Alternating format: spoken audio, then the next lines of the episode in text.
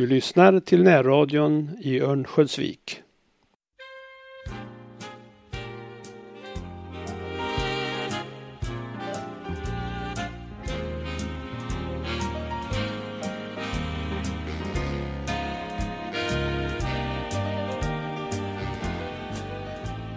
Du lyssnar på Radio Nolaskogs som sänder på 89,8 eller 105,7 MHz. Du kan lyssna i efterhand på samtliga tidigare program via vår poddradio. Den, liksom vår app, hittar du på vår hemsida www.radioovik.se Radio Nolaskogs.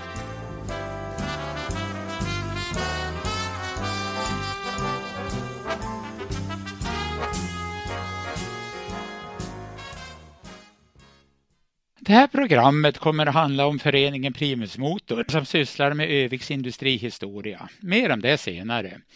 Jag heter Börje Göransson, född 1947 och uppvuxen på Dalgatan där jag fortfarande bor. Har varit stan trogen så när som på ett handfull år. I mitt yrkesliv har jag varit elektriker. Riktig genuin nordenskogsare är jag dock inte. Jag har en skånsk pappa så med viss stolthet ser jag mina rötter där Sverige är som vackrast, Höga Kusten och på Österlen. En låt från landet där nere. Om himmelen och Österlen med Danne Stråhed.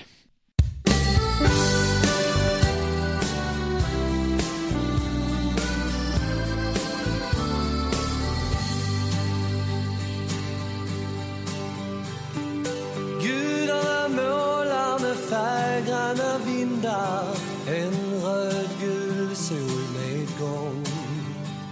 Jag sluter mina ögon och flyger genom luften på min bostadsrättsbalkong. Jag har rest jorden runt och har lärt mig ett träd är ett träd och en sten är en sten. Men nog är det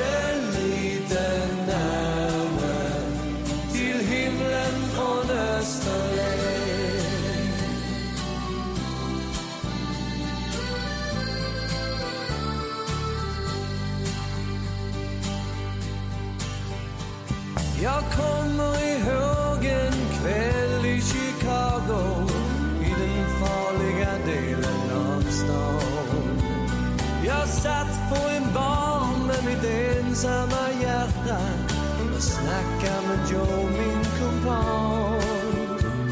Det kändes som slutet var nära och jag visste att timman var sen.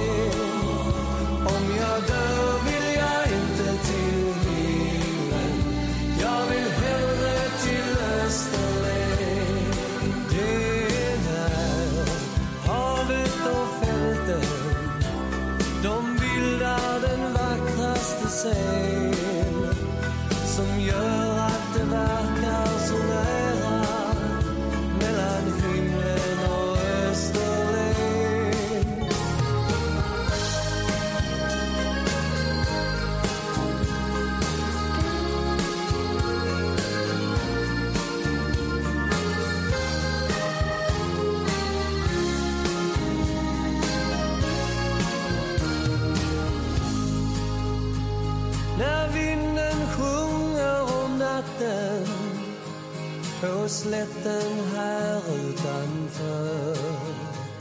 Då flyger molnen i kapp med blåstens goda humör.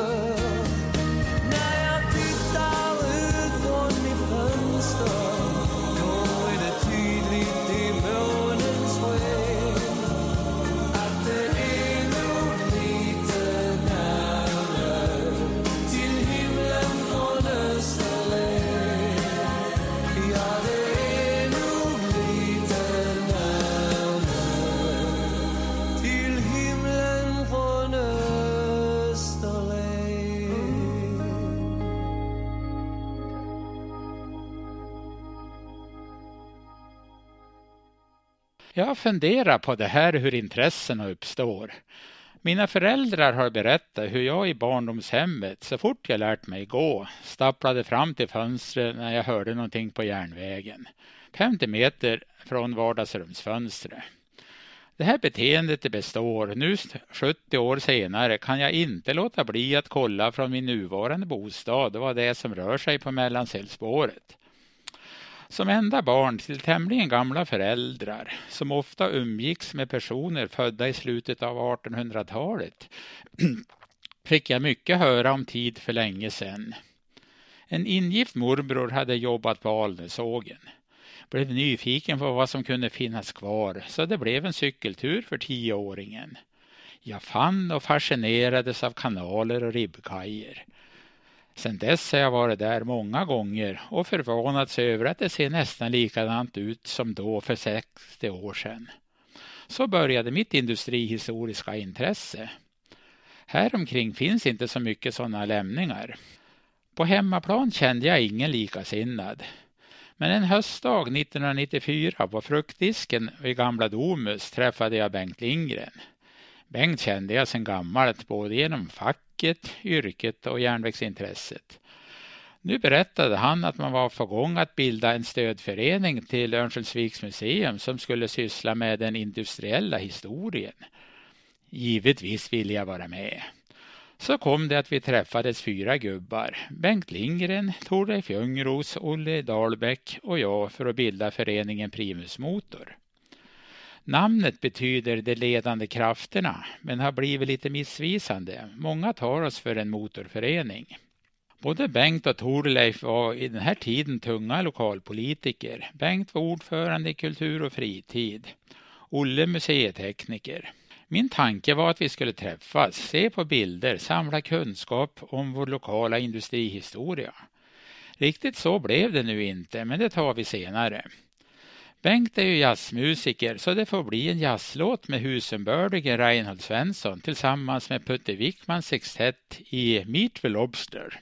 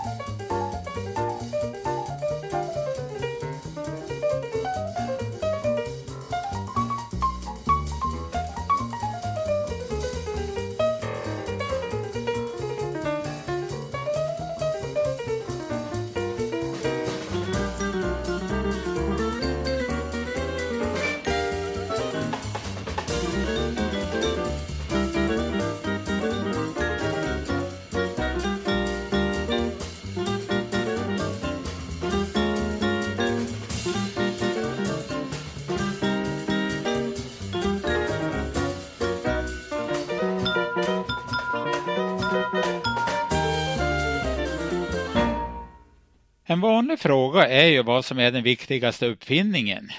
Jag brukar säga ångmaskinen. Det var ju den första maskin som gjorde att vi kunde utföra arbete utan att vara beroende av muskelkraft, forsande vatten eller vind. Med ångmaskinen kunde man färda till sjöss oberoende av vind. Man kunde ställa maskinen på räls för att järnhjul mot räls gick lätt, det visste man redan. Och med ångkraft kunde man transportera folk och gods med en hastighet och kapacitet som tidigare var omöjlig. Även för ångmaskinen var även, även för industrin var ångmaskinen en revolution. Hytter och järnverk kunde anläggas där det var mest lämpligt utan att vara beroende av forsar. För våra traktor var det ju sågverken som nu kunde anläggas vid kusterna, lämpligt för export. Tiden är från 1850 och hela världen skrek efter sågade trävaror i den industriella revolutionen. En ny typ av människor uppstod, lönearbetaren, som efter en hård kamp fick hyfsade livsvillkor. Med anknytning till den tiden, Thomas Ledin och farfar gick i tåget.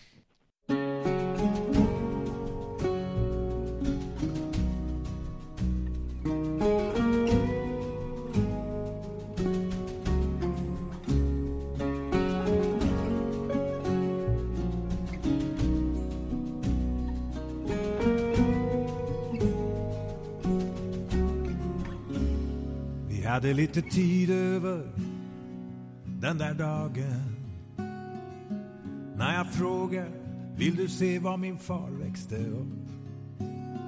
Gärna för mig, sa du och såg ut över älven. Det kan vara skönt, sväng av visst, vi gör ett stopp. Och där vid en väg fylld av minnen stod några hus i sitt stumma förfärd. Någon cyklar förbi och på avstånd hördes en hunds uppgivna och gälla skall. Vi tog en promenad sedan vi parkerat bilen. Det var kyligt trots att vårsolens strålar låg på. Vi stannade till vid lanthandeln nedlagd sen länge. Det var hit har jag hört som min farmor brukar gå. Nu gick vi där i ett annat sekel. Gick under tystnad över järnvägsbron. Vi såg stenen, minnesmärket över det som blev en alltför blodig demonstration. Min farfar gick i tåget och han berättade för mig att den första som blev skjuten hade han i raden framför sig. Det var fem som dog den dagen när kapten Mestertons patrull öppnade eld för lägre löner för några ynka örens skull. Min farfar gick i tåget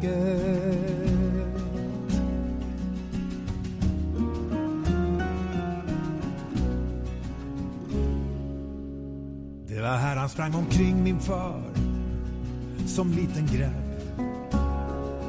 Men av brädgården och stojet runt kajerna finns inget kvar. Här förtöjs inga fartyg längre, hörs inga rop över vattnet. Som skvallrar om allt det som faktiskt en gång var. Och min farfars slit, om ackorden på sågen glädjen om kvällarna i längorna fulla av barn. När ingenting hörs nu av alla de skratten. Bara en röst i vinden berättar om den där dagen. Min farfar gick i tåget och min far han stod just här. Jag visade med handen svepande på ett ungefär. De kom med fanor längs med vägen Runt en fyra tusen man kom från Folkets hus i Frånö på väg ner mot Lundehamn. Min farfar gick i tåget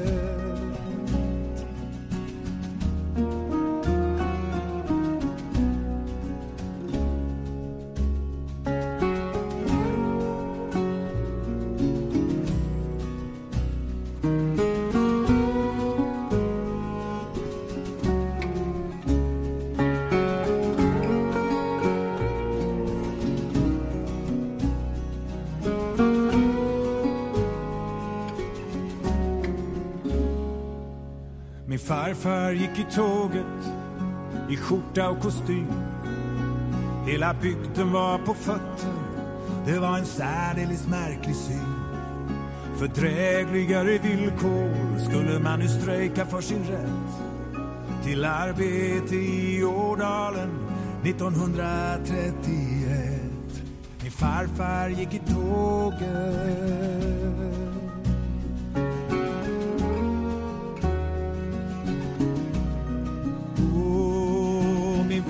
farfar gick i tåget.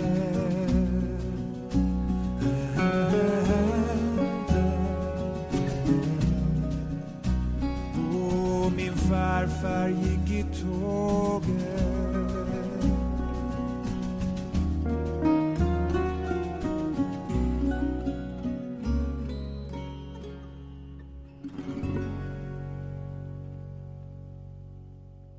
tänker oss en rundtur i Öviksfjärden 1890 när sågverken stod i sin blom.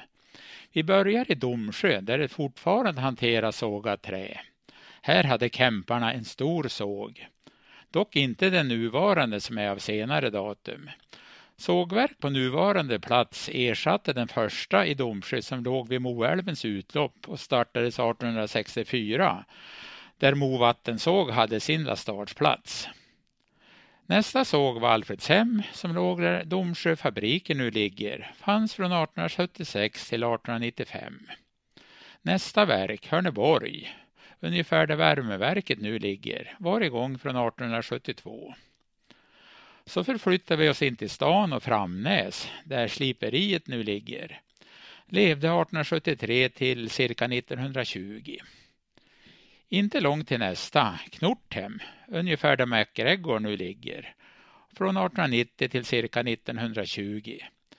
Fast vi får tänka oss att strandlinjen låg 100 meter in från den nuvarande. Hela området på Sjögatan är ju utfyllt med bergmassor från oljehamnsbygget och tunnelbygget i 50-talets mitt. Nästa såg, Gamverke i Järved, nedanför Järveds herrgård. 1865 till 1891. Sistnämnda år byggs en ny såg där det nu finns en bolbana. Här finns ruiner, kajer och kanaler. Brädgården låg mellan dessa sågar. Den här sågen lades ner 1926. På andra sidan Järveds småbåtshamn låg Alnö från 1876 till 1932. På Alnö finns förutom kanaler även ruiner av såghus samt bebodd herrgård. Sista såg i Öviksfjärden var Bodum 1899 till 1920. Låg ungefär där Marina nu ligger. Så efter 1932 var det bara Domsjö kvar.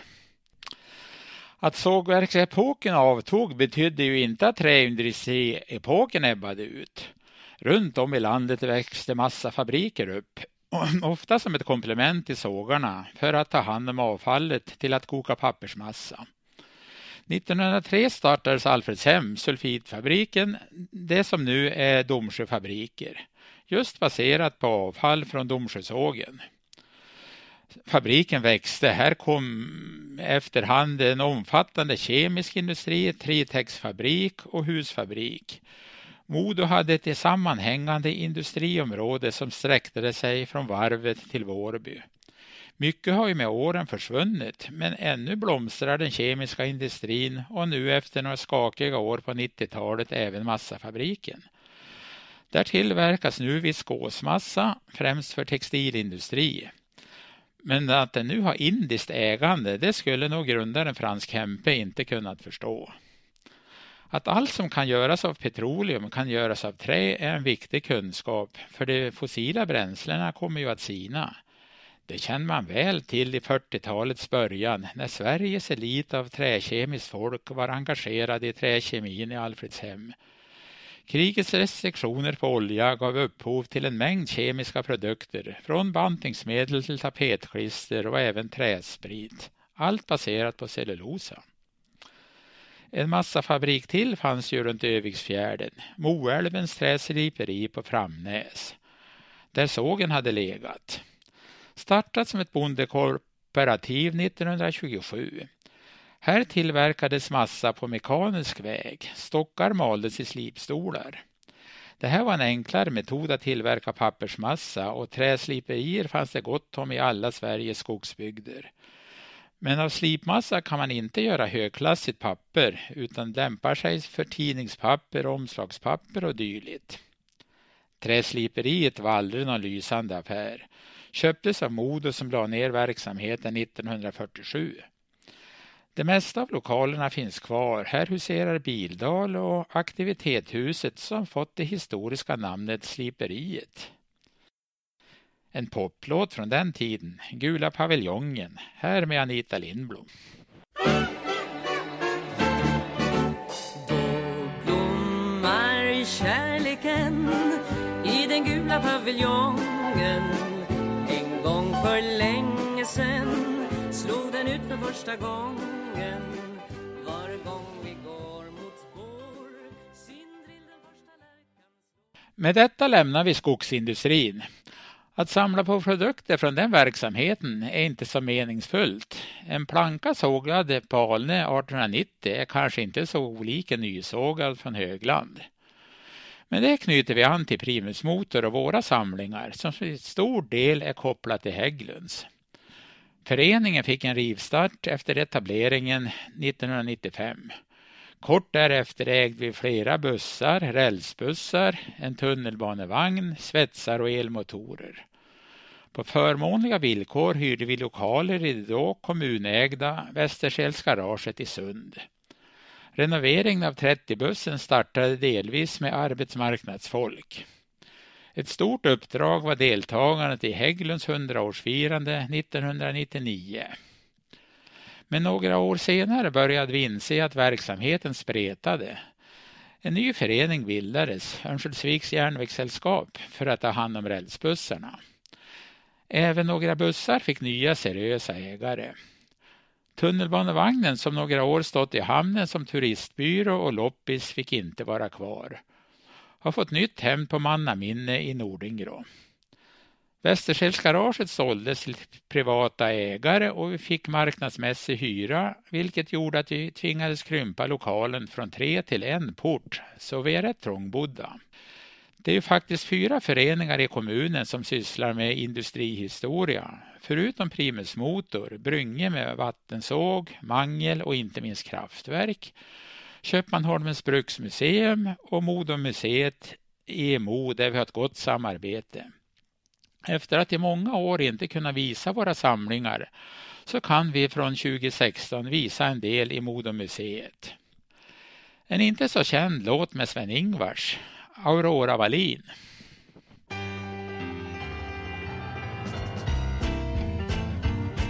Till minne av en tid som gått jag diktat en ballad om flickan ifrån Norrland som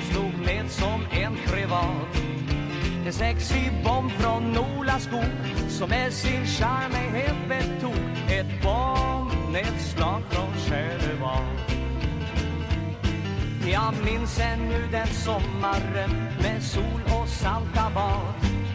Jag minns dig i bikini som en gyllenbruna jag. Vid Ångermanlands fagra kust Du svor mig tro i nöd och lust. Mitt bombnedslag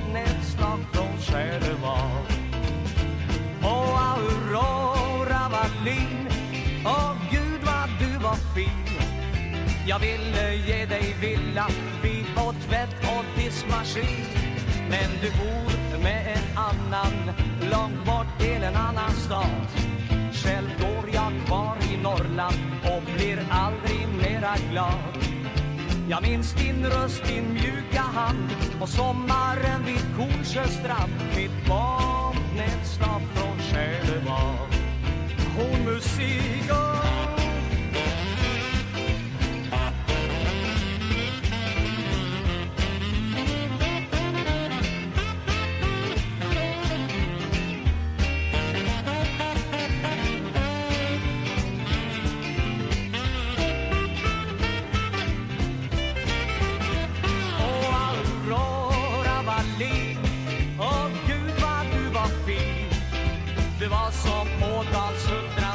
en dikt av Per Molin Nu är du blott ett minne och ett gulnat dagboksblad där mina bittra tårar snett syns mellan varje rad.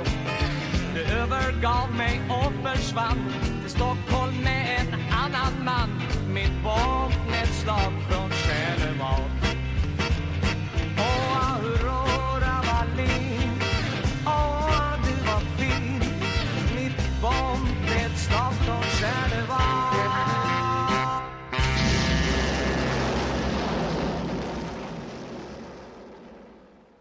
Vi tänker oss en rundvandring på Modomuseet och börjar i maskinhallen där vi har våra tunga pjäser. Särskilt radiomässigt blir det ju inte, men ni lyssnare får hålla till godo med historien bakom föremålen. Först och främst, vår stolthet och ansikte utåt, det som av många förknippas med Primus motor 30-bussen. Till skillnad från en modern bil består en buss av två komponenter, chassi och kaross, som i regel har olika tillverkare. I det här fallet är det ett Volvo lastbilschassi som heter LV61. Motorn, bensin givetvis, en sidventilsexa på cirka 65 hästar. Växellådan har fyra mycket osynkroniserade växlar. Bromsarna är mekaniska och verkar bara på bakhjulen. Servon den sitter i förarens armar och ben. Egentligen var det här omodernt redan 1930 men vi ska komma ihåg att Volvo som startade 1927 var på tunga sidan ett alternativ till billiga amerikanska chassin. På riktigt tunga sidan eh, regerade Scania Vabis och Tidaholm. Valde man det sistnämnda 1930 fick man en toppventil sexa, hydrauliska fyrhjulsbromsar med servo, men givetvis en helt annan prisklass. Chassi till vår buss kom till Hägglunds i maj 1930. Hägglunds hade vid den här tiden blivit landets främsta karossbyggare. Företaget hade startat i blygsam skala 1899 av Johan Hägglund som ett snickeri, i början mest för omkringliggande jordbruk. Med sönernas uppväxt utvecklades firman till ett möbelsnickeri som kom att bli Norrlands största. Men möblerna avvecklades 1931 till förmån för karosser. I våra ögon eh, kanske steget mellan möbler och busskarosser är stort. Men det nu var det karosser av trä och då ser man att det i högsta grad är ett möbelsnickeri. Första riktiga busskarossen levererades till Anton Hector 1924 på ett T-Ford lastbilschassi. Var väl ingen höjdare, byggd i plywood som vid den här tiden inte fanns i vattenfast utförande.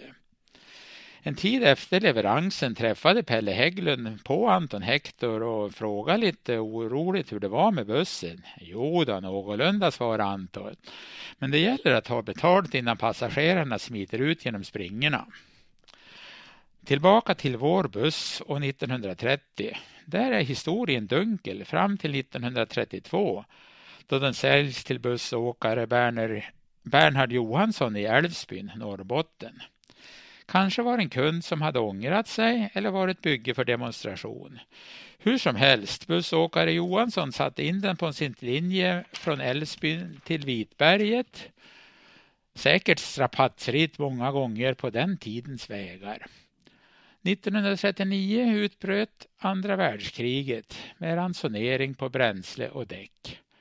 Nu ändade vår buss sitt första liv. Utvecklingen gick ju fort vid den här tiden och den var rejält omodern och förmodligen utsliten.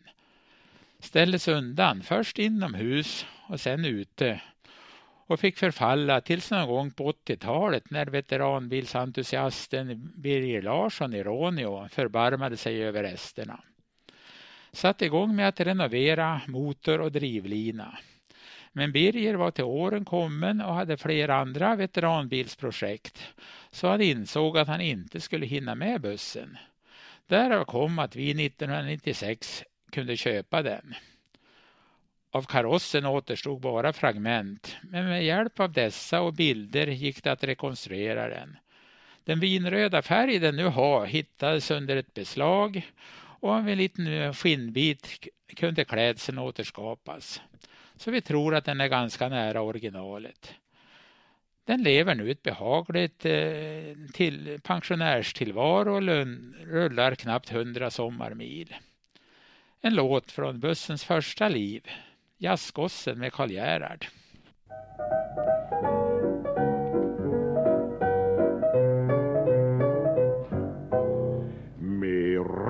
Visst, vaggande höfter Vi gossar gör vår entré. Vår byx har press, vår vrist nobless och vår hållning är något blasé. Vår blick ger trötta små löften åt Sturegatans publik men varför tystnar plötsligt vaktparadens mässingsmusik? Jo, där kommer ju en gosse med en byxa som en rakkniv vass. Mockaskorna har han på sig och hans hobby är att dansa jazz. Han är smal och smärt som vidjan, han ler i mjugg han har skär på lilla midjan, i pannan lögg. Han och andra söta gossar som har törs på sina ögonlock. På sitt lilla bakverk frossar sen på Royal vid five o'clock. Han på höga klackar trippar som jazzexpert. Och i små synkoper vippar hans lilla stjärt, lilla stjärt, lilla stjärt jag läste i gamla romaner som är så tråkiga så att mannakraft man fordom haft och en brynja av plåt drog man på. Usch, brutala var tidens vanor. För jungfrun slogs man till häst. Kulturen har gått framåt. När vi nutidsmänniskor har fest Ja, då kommer det en gosse med en byxa som en rakkniv vass Mockaskorna har han på sig. Och hans hobby är att dansa Elias. Han är smal och smärt som vidjan Han ler i mjugg. Han har skärp om lilla midjan I pannan lugg han och andra söta gossar som har törs på sina ögonlock.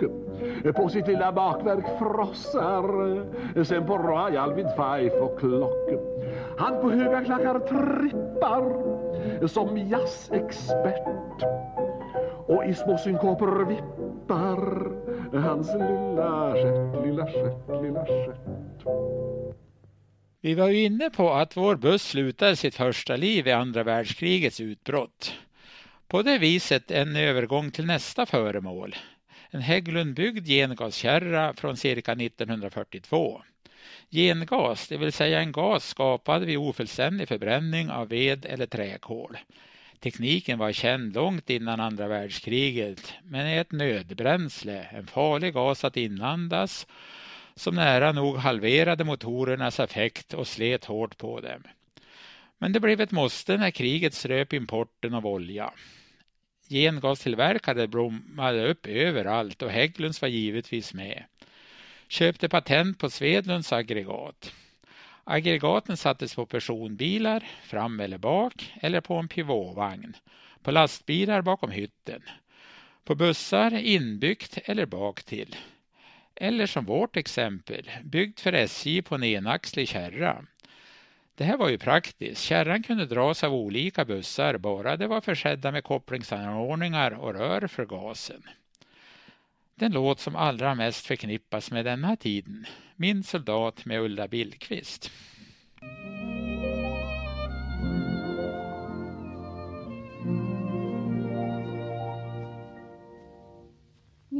Westman han var modelejon den viss charmör.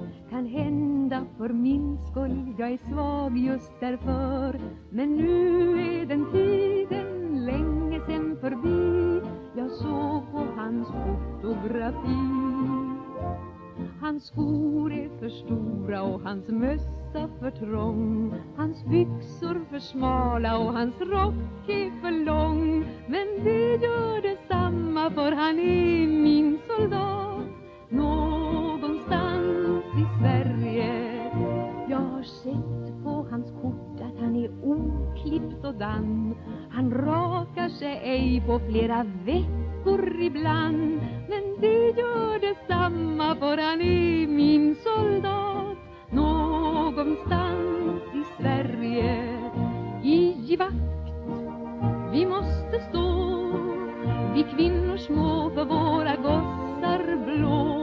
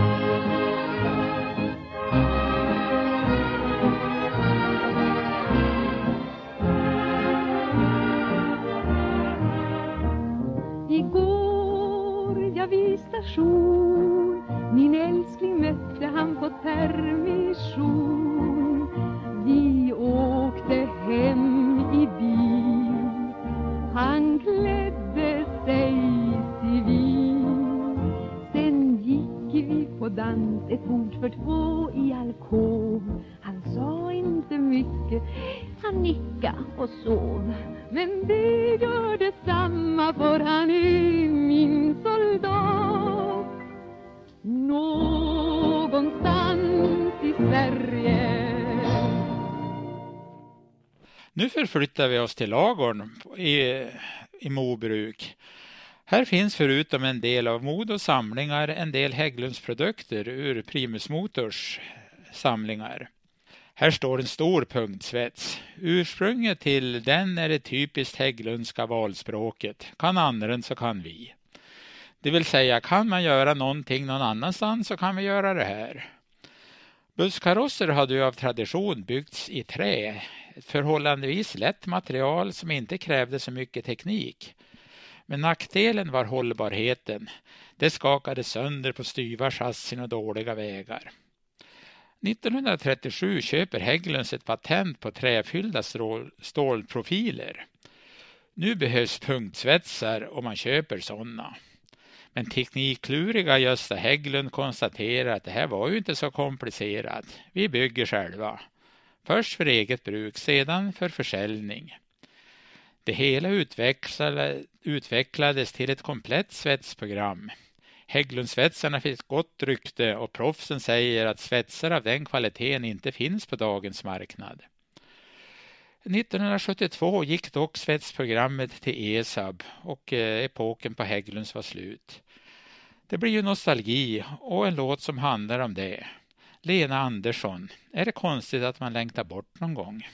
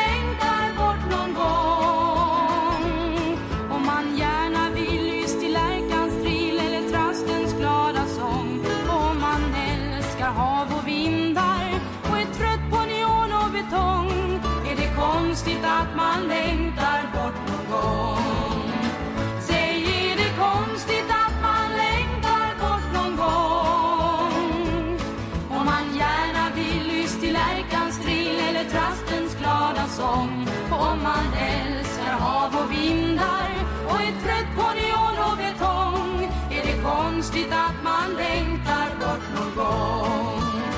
Säg, är det konstigt att man längtar bort någon gång? Om man gärna vill lyss till lärkans eller trastens glada sång. Om man älskar hav och vindar Krigsåren innebar inskränkningar i basprodukten karosser, så nu gäller det att hitta andra produkter. För försvaret blev det flygplan, flygdelar, radiobussar med mera. Men även så vitt skilda produkter som skolbänkar och mejerimaskiner. Det sistnämnda, liksom svetsomformarna, krävde elutrustning och så kom man in på växelströmsmotorer. Även kringutrustning för dessa som motorskydd, kontaktorer och startapparater. Det sistnämnda kom, som jag själv stötte på i början av mitt yrke kändes långt före sin tid. Epoken med elmotorer köptes av ASEA 1967 och tillverkningen i Gullänget upphörde. Här i Mo kan Primus motor visa ett urval från 0,25 hästkrafter upp till 300 och lite kringutrustningar. Företagsamheten har ju som syns alltid varit god här Nordaskogs och det har gått bra för de flesta, men det finns ju undantag. Vi hör här balladen om bröderna Byströms begravningsbyrå med Olle Norell.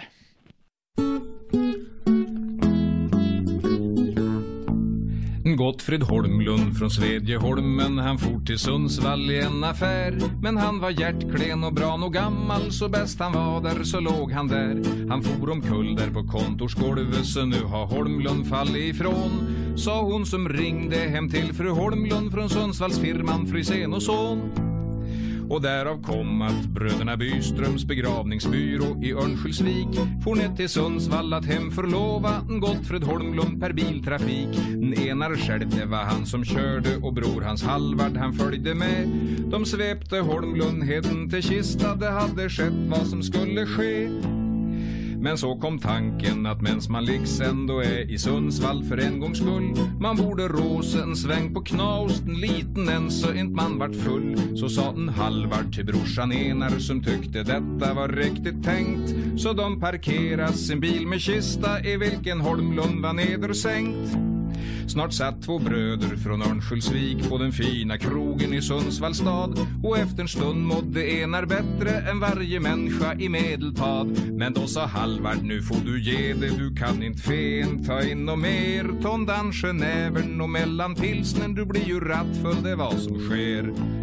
Men då sa storbrorsan Enar Byström som är finurlig och yrkesvan Tror du polisen tänkt på att stoppa en svarten likbil på ljusa dan För oss i åt ifall han som kör har druckit sprit och inte kan stå lull.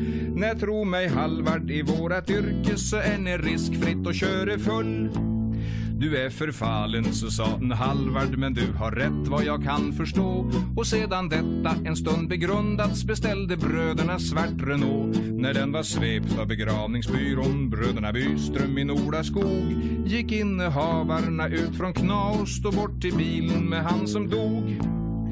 Nenar kändes nu rätt plägad och körde därför i sakta fart igenom Sundsvall ut i sin svart bil och solen sken, allt var ganska rart. Jag går mot döden vart jag än går, så sjöng broder Halvard och bak hans rygg låg gubben Holmlund ut i sin kista, nu in i döden så lugn och trygg.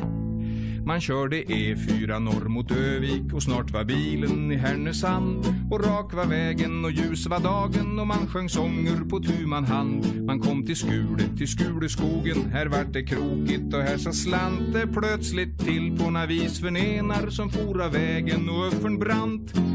En volt slog bilen och kista föll ut genom bakdörrar som for upp kistlocket rasa och ut bland mjölkört och åkersenap for Holmlunds kropp. Begravningsbyrån, bröderna Byström ramla ur likbilen även det och slog sig sanslös. Sen kom polisen och dö förklarar de alla tre. På Bårhusbacken på kyrkovallen stod gumman Holmlund med barn och måg i svarta kläder och dödstyst väntan på Byströms Pontiac och snart så såg man ekipaget sig sakta närma den lilla gruppen, men vad var det? Vid ratten satt ingen Enar Byström och ingen Halvard satt där bredvid. När bilen stannade steg där ur två poliser som gick med dyster min och öppnade dörrar längst bak i bilen och där såg senar med brorsan sin på varsin sida om Holmlunds kista och att nog formen var ganska fin. Det framgick bland annat därutav att de låg och snarka för full maskin. Begravningsbyrån Bröderna Byström, Enars och Halvards i Örnsköldsvik av denna händelse erhöll knäcken och är sen den dagen sig inte lik. Och får du se en begravningsbil som blir hejdad upp på en väg någon gång så är det bara för att polisen som lyfte armen hört denna sång. Bredvid står en helt annan produkt, några splitcane-skidor. De eh, flesta av oss i mogen eller övermogen ålder har väl haft splitcane-skidor.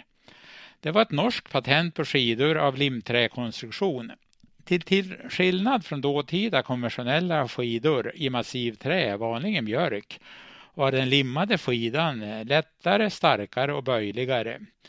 En skida bestod av cirka 20 bitar av björk, hickory och gran. Tillverkningen startade 1935 på Järnvägsgatan i ett dotterföretag till Näslunds järn. Det gick bra och runt 1940 byggde man nytt till Ås där nu Malux håller till. Årsproduktionen låg på runt 30 000 par. 1945 köps företaget av Hägglunds men namnet behölls. 1966 upphörde tillverkningen och man kom aldrig att tillverka moderna belagsskidor. I ett bås står ännu en produkt som visar spännvidden på Hägglunds. En 70-tals orange motorcykel i nyskick. Bakgrunden var att Försvarets för materialverk 1968 gick ut med en förfrågan om en ny militär motorcykel till etablerade motorcykeltillverkare. 1969 bad Hägglunds, som hade levererat många militärfordon, att få vara med på MC-offerten. Kraven från beställaren var enkelt handhavande, kunna ligga på marken med motorn igång, kunna gå fyra kilometer under full belastning utan varmgång, serviceintervaller på 500 mil, maxvikt 130 kilo och en toppfart på 100 kilometer. Mycket hade byggts på Hägglunds men aldrig en motorcykel. Och det kanske märktes på de tre provcyklar som var klara 1971.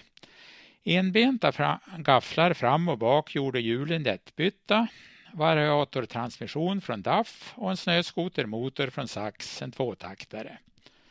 Jämförande prov med prototyper från Monark och Husqvarna gav ris och ros. Ros för kraftöverföringen. Väghållningen var däremot usel. Man får hem och tog omtag. 1973 fick man en beställning på 25 provcyklar den enbenta framgaffeln var ersatt av en mer konventionell teleskopgaffel men den enbenta baksvingen var kvar. Likaså DAF-transmissionen. Motorn var nu en österrikisk Rotax tvåtaktare. I början såg det lovande ut men med tiden blev drivremmarna det stora problemet som man aldrig kom till rätta med. Vid brott låste sig bakhjulet och en livsfarlig situation uppstod. Slutet blev att den nya militärmotorcykeln kom att tillverkas av Husqvarna. Men innan dess gjorde man minst ett civilt exemplar för en mässa i Tyskland. Det är den vi ser här i Mo. Den är i stort sett aldrig körd. Ett gäng entusiaster håller liv i några militära cyklar. Cyklarna kallades för Heggo. Vi har en buss till med i Primusmotor med gediget Öviksförflutet. I början av 60-talet startade Lions lokalavdelning en insamling för en handikappanpassad buss. Det här var en ny syn på rörelsehindrade människor. 1964 kunde bussen levereras och kostade runt 70 000. Givetvis fick Hägglunds bygga karossen. Det var långt ifrån något lyxbygge. Skulle gissa att Hägglund sponsrade med ett fördelaktigt pris. Chassit var Volvos enklaste, ett eh, bussmodifierat lastbilschassi försett med en bensin V8 på 120 hästar. Plats fanns för 24 sittande i stolar, men dessa kunde lätt demonteras och ge plats för rullstolar. Men det unika för sin tid var en bred dörr i bakgaveln och en hydraulisk lift som lyfte upp stol och passagerare till golvnivå. Även om den inte var först i landet så var det en pionjär. Bussen ägdes av Lions men sköttes och för det mesta kördes av personal från Örnsköldsviks centrala omnibuss. Var från början lackad i Lions färger gult och blått, sedermera i Centralas turistbussfärger gråblått och vitt. En bit in på 70-talet blev den ersatt av en modernare buss ägd av det kommunala bussbolaget. Vår buss hamnade som objekt för räddningsövningar på flygplatsen. Det var en synnerligen ohälsosam tillvaro. Bucklig blev den överallt. Så småningom pensionerades den från flyget och via ett par ägare hamnade den hos oss 2009. Sedan dess har en renovering pågått. Nu är den åter lackad i Lions gulblå dräkt som när den var ny 1964. Stolarna är omklädda, klara att monteras. Vill du komma och träffa oss och bussen är du välkommen till Västerskälsgaraget i Sund där vi finns måndagar mellan 1 och 5. Dessutom träffas vi ett trivsamt gäng på torsdagar klockan 14 i länklokalen på Lasarettsgatan 25 för att analysera bilder från industri och lokala eh, företeelser. Eller när vädret tillåter utflykt till industri eller lokalhistoriskt intressanta platser.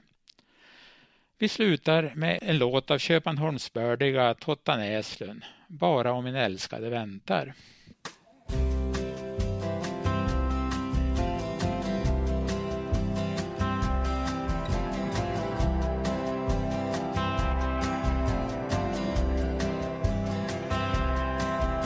Idag inte var en ändlös landsväg och i natt en vild och krokig stig. Om imorgon inte kändes så oändlig då ensamhet ett ord som inte finns. Bara och min älskade väntar Om jag hör hennes hjärta sakta slå. Bara om hon låg här tätt intill mig. Kan jag bli den jag var?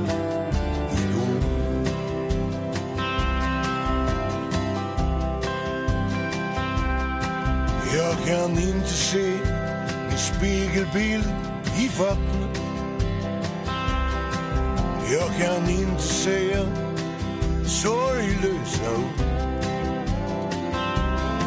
Jag hör inte mitt eko slå mot gatan. Kan inte minnas vem jag var.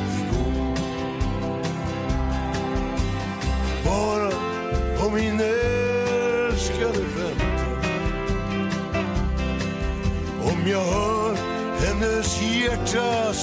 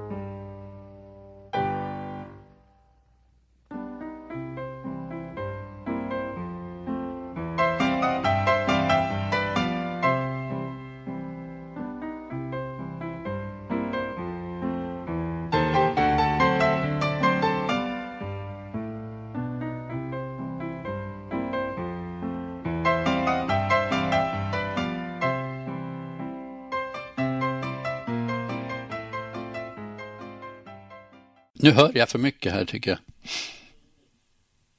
Nu då? Ja, lite för mycket. Jag hör för mycket. Nu då? Nu då? Bra.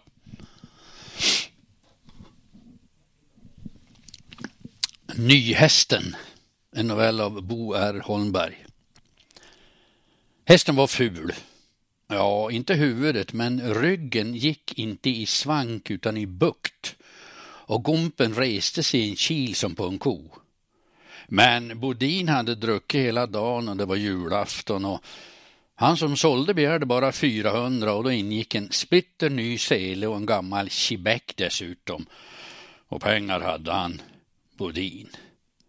Men när han vaknade på juldagsmorgonen var gommen torr och kostymen nedsölad och hästen stod ute i snön med den svarta överrocken med sammetskrag över manken. Genom kammarfönstret såg han med fasa när han tvingat upp sin ledbrutna kropp. Hur han kört med släden runt, runt på lägdan där ute och grävt en djup väg i snön. Färden från Sollefteå, hans och hästens, mindes han bara i glimtar och ännu svagare kom han ihåg resan ner till Sundberg fram på morgonen och hur han drivit hästen i vanvett tillbaka genom skogen. Inte fan ska jag ha någon häst, sa han åt Hellström senare på juldagen och la handen på svulsten vid halsen, smekte den som polerade hans ägg. Jag har ju ingenstans att ha honom. Inte duger det till att sådana som jag har hästar. Hellström var en blek torpare med mustasch och milda ögon och frun i barnsäng med det första barnet, en pojke som kvätt, fötts kvällen före med hjälp av Britta Jätte som kunde det mesta. Inte bara hålla strömkaren med ved utan också bota skäggsvamp med vatten som legat ett dygn i en stånka med gråsten. De stod ute på stallbacken och Hellström kände på buk, på bringa och bog, mätte avståndet mellan frambenen och drog med handen längs den buktiga ryggen och ner över länd och kors. Han är inte lastbränd, sa Bodin och skylde svulsten med kragen. Jag köpte den i Sollefteå igår, men inte ska jag ha någon häst. Ja, det är väl ryggen då, sa Hellström och drog med handen, lyfte rumpan och skärskådade skinkorna. Ja, rumpa är oklift för att han inte ska bli rädd om benen. Han är stark, se på benen hans. Bodin böjde sig med möda framåt medan illamåendet sköt upp i halsen och kände på haserna, men hästen slog bakut och han fick hoppa åt sidan. Humör har han och stark är han, sa han och skrattade till. Han som ägde den förut skulle köpa en plog, en enbets från Kulvert och kompani men fick fel. Fick en överrums 50 för parhästar men spände för ändå. Men inte ska du tro att det bekom hästen. Han drog för två, så stark är han. Men Hellström drog bara med handen längs den buktiga ryggen. Jo, ryggen tänkte. Ful som stryk är ju, men du ska ju inte ha han i salen, sa han åt Hellström, smekte svulsten och fick fram ett skratt till. Hellström nickade till slut och slog till. 500 med sel och släde, Kibäcken som var sliten och nedkörd med rostiga medar. 200 nu och resten om en månad. Det skulle han väl klara. Torpet var på fem tunnland och en liten skogsbit med grovtall. Gamhästen hade nyss gått till slakt och slaktpengarna och lite till som han sparat och hade stoppat i fickan fick Bodin som handpenning. Gamhästen hade varit 17 och nog, nog behövde han en häst, inte så mycket för torpet men för timmerskogen och för körningarna han fick ibland från och till ångbåtarna med öl eller plåt till stålpressningsfabriken eller stånker och hämtade tillbaka. Han tog hästen vid grimman sen Bodin pulsat iväg genom snön och ledde honom fram till köksfönstret, knackade på och fick upp henne med pojken i famnen. Hon kom ut efter en stund med en kofta över nattlinnet. Hennes ansikte var blekt och eftersvetten från igår låg kvar som ett pärlband i pannan. Ja, inte ser han då mycket ut för världen, sa hon och höll armarna i kors över de tunga brösten. Men han får väl duga, bara han nu inte är krubbitar eller istadig. Nej, inte, sa Hellström, men isade lite i magen. Farlig med spriten är han ju Bodin, men inte, inte luren folk. Det är en fin häst. Han är, han är snabb och gått med ölorder efter kusten. Han är bra, sa Hellström och klappade hästen som nu var hans. Och en häst måste vi ju ha. Han är nog bra, sa han en gång till och drog med handen efter ryggen på honom. Hästen stod stilla nedanför fönstret och klippte med öronen. Hellström fyllde en tornister med havre och lät hästen stå och äta medan han drog fram stöttningen. Nere vid källaren låg en skaplig hög grova stockar som han baxade upp med saxen. Det fick bli ett provlass, men han gick in om en stund först. Pojken låg inbäddad vid hennes bröst och sög och hon drog upp täcket en aning. Han värmde på kaffepannan och drack stående vid spisen och, och tänkte på hästen också på pojken som sög som en späkalv. Det är ju juldagen, sa hon. Jo, sa han, men jag ska provdra lite för att se om han är någonting att ha i, i timmerskogen. Han gick fram mot sängen, lyfte valhänt upp pojken och daskade honom lätt en gång i baken, la ner honom igen och torkade med baksidan av handen bort svetten ur hennes panna. Kunde bara hästen dra nu så. Han hade tömt tornistern. Hellström spände fast lokarna, betslade hästen och körde honom upp mot stöttingen som stod fullastad vid källaren med en svag backe upp mot lagården. Hellström spände för, smekte hästens mule och viskade. Fin häst, fin häst, fin häst. Nu ska vi se. Han drog i tömmarna, smackade med stela läppar och hästen tog i stöttingen gnekade och rörde sig någon decimeter. Hellström slog med tömmarna och hästen sträckte ut och så gick han plötsligt ner på knä. Hellström skrek och slog och hästen gjorde ett lamt försök att ta sig upp igen men istället gled hästkroppen åt sidan. Det knakade i virket och snart låg hästen på sidan med fradga i munnen och skackeln av. Hellström stod ett ögonblick fastfrusen i snön men rusade sen fram och lossade andra skackeln och slet i betslet och hästen kom upp. Hästkroppen stod i snön och darrade och Hellström själv skakade av vanmakt och av hosta. Han fick in hästen i stallet, selade av, fyllde krubban med färskt hö men hästen stod bara och darrade. Hellström blev stående på stallbacken och hostade och torkade svetten ur pannan innan han gick inom igen. Hustrun hade stigit upp, klätt sig och stod vid spisen. Det hade skymt på men hennes ansikte glänste när hon öppnade spisluckan. Hur gick det? sa hon och sköt in en björkbit. Nog gick det bra, sa han och hostade. Men imorgon ska jag nog ge mig iväg till Lundgren ändå så han får titta på honom innan jag bestämmer på riktigt. Nästa morgon hade Hellström sovit lite. Men hästen hade ätit och tömt vattenhinken och såg piggare ut och kibäcken drog han snabbt och lätt ner mot Lundgrens. Lundgren skulle nog veta. Annars skulle Bodin få tillbaka han, även om han skulle förlora handpenningen. Lundgren var gammal med grått yvigt skägg och smutsiga vammarsbyxor som hängde på den magra kroppen med hängslen med två trasiga hängselstroppar. Han satte på sig en krimmermössa och följde Hellström ut på backen och tog god tid på sig att undersöka hästen trots att det var kallt och han bara hade en skjorta på sig. Han kände på vaderna, buken och bogen, tittade hästen i ögonen, lyfte över läppen och skärskådade tänderna allt medan Hellström nervöst följde hans förehavanden. Sen spottade han två gånger och drog i byxorna. Han är alldeles märglös, sa han, både utan och innan. Men det finns ett recept. Och klarar han det utan att det sprutar ur, då är det bra. Men håll inte magen, då får du säljen. Eller ta en. Hellström gnuggade mustaschen. Ja, tål han receptet, då får han tillbaka märgen. Receptet, ja, sa Lundgren. Du, köp hundra kilo toppat rågmjöl, sen hackar du upp det bästa hör och ha.